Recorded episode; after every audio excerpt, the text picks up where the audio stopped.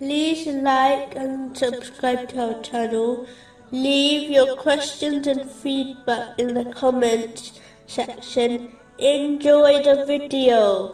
Continuing from the last podcast, which was discussing chapter 7, verse 160. And we divided them into twelve descendant tribes as distinct nations. Specifically, it was discussing a narration found in Sunan Abu Dawood, number 5116, which warns that true nobility does not lie in one's lineage.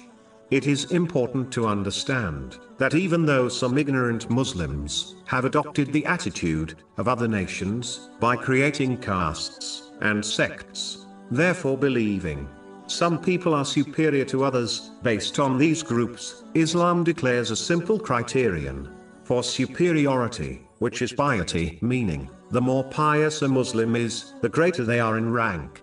In the sight of Allah, the Exalted, chapter 49, verse 13. The most noble of you in the sight of Allah is the most righteous of you. This verse alone destroys all other standards which have been created by ignorant people, such as one's race, ethnicity, wealth, or social status.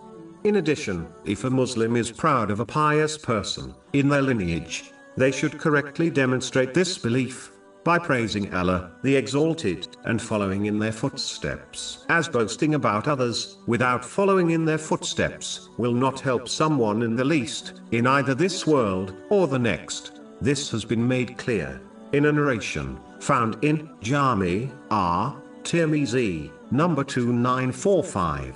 Finally, the one who is proud of others, yet does not follow in their footsteps, is indirectly dishonoring them, as the outside world will observe their bad character and assume their righteous ancestor behaved in the same manner. These people should therefore strive harder in obedience to Allah, the Exalted, than others, because of this reason.